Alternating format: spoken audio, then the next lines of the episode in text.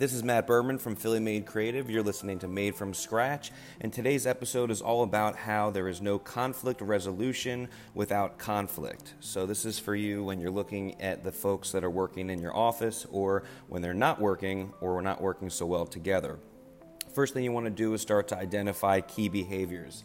If you're just starting to notice things aren't going so well, you want to look for little hints of dishonesty, passive aggression, erratic actions. You know, people that are normally chill starting to freak out. People that normally high energy starting to get lazy.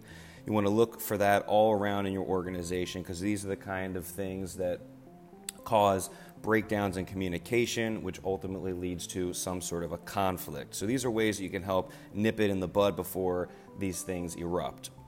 Once you identify some of these dishonesties or passive aggression or uh, people acting erratically, you want to start to open up a dialogue. You know, I think there are too many bosses that say they have an open door, but they don't know how or when to reach out to somebody who's struggling.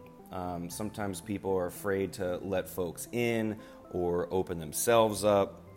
And you know, it's all too easy to say that your door is always open and expect that people who are strong or confident are going to admit that they need help. That's not often the case. So you have to open up dialogue if you're going to be that kind of a boss.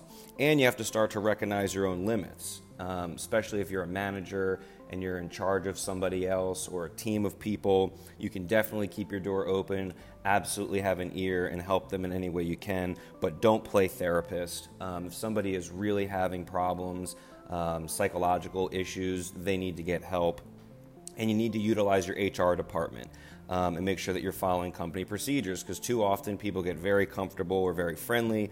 Um, and it's easy to cross a line, maybe not even realize you're doing that, and ultimately end up not helping people in the way that you really want to.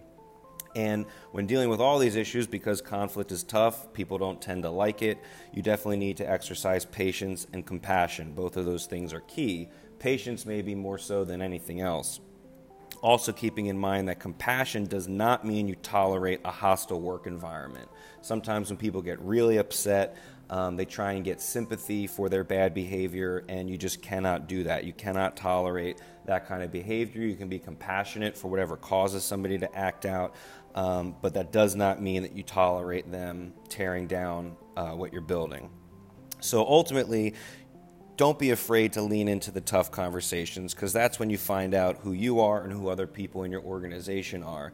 And if you're interested in building something really, really big, odds are people are going to get at each other's throats occasionally. That's okay. That's kind of part of the gig. And you got to deal with it, and you got to deal with it immediately. So, the other major thing to remember when you have issues going on in your workplace is do not sleep on them.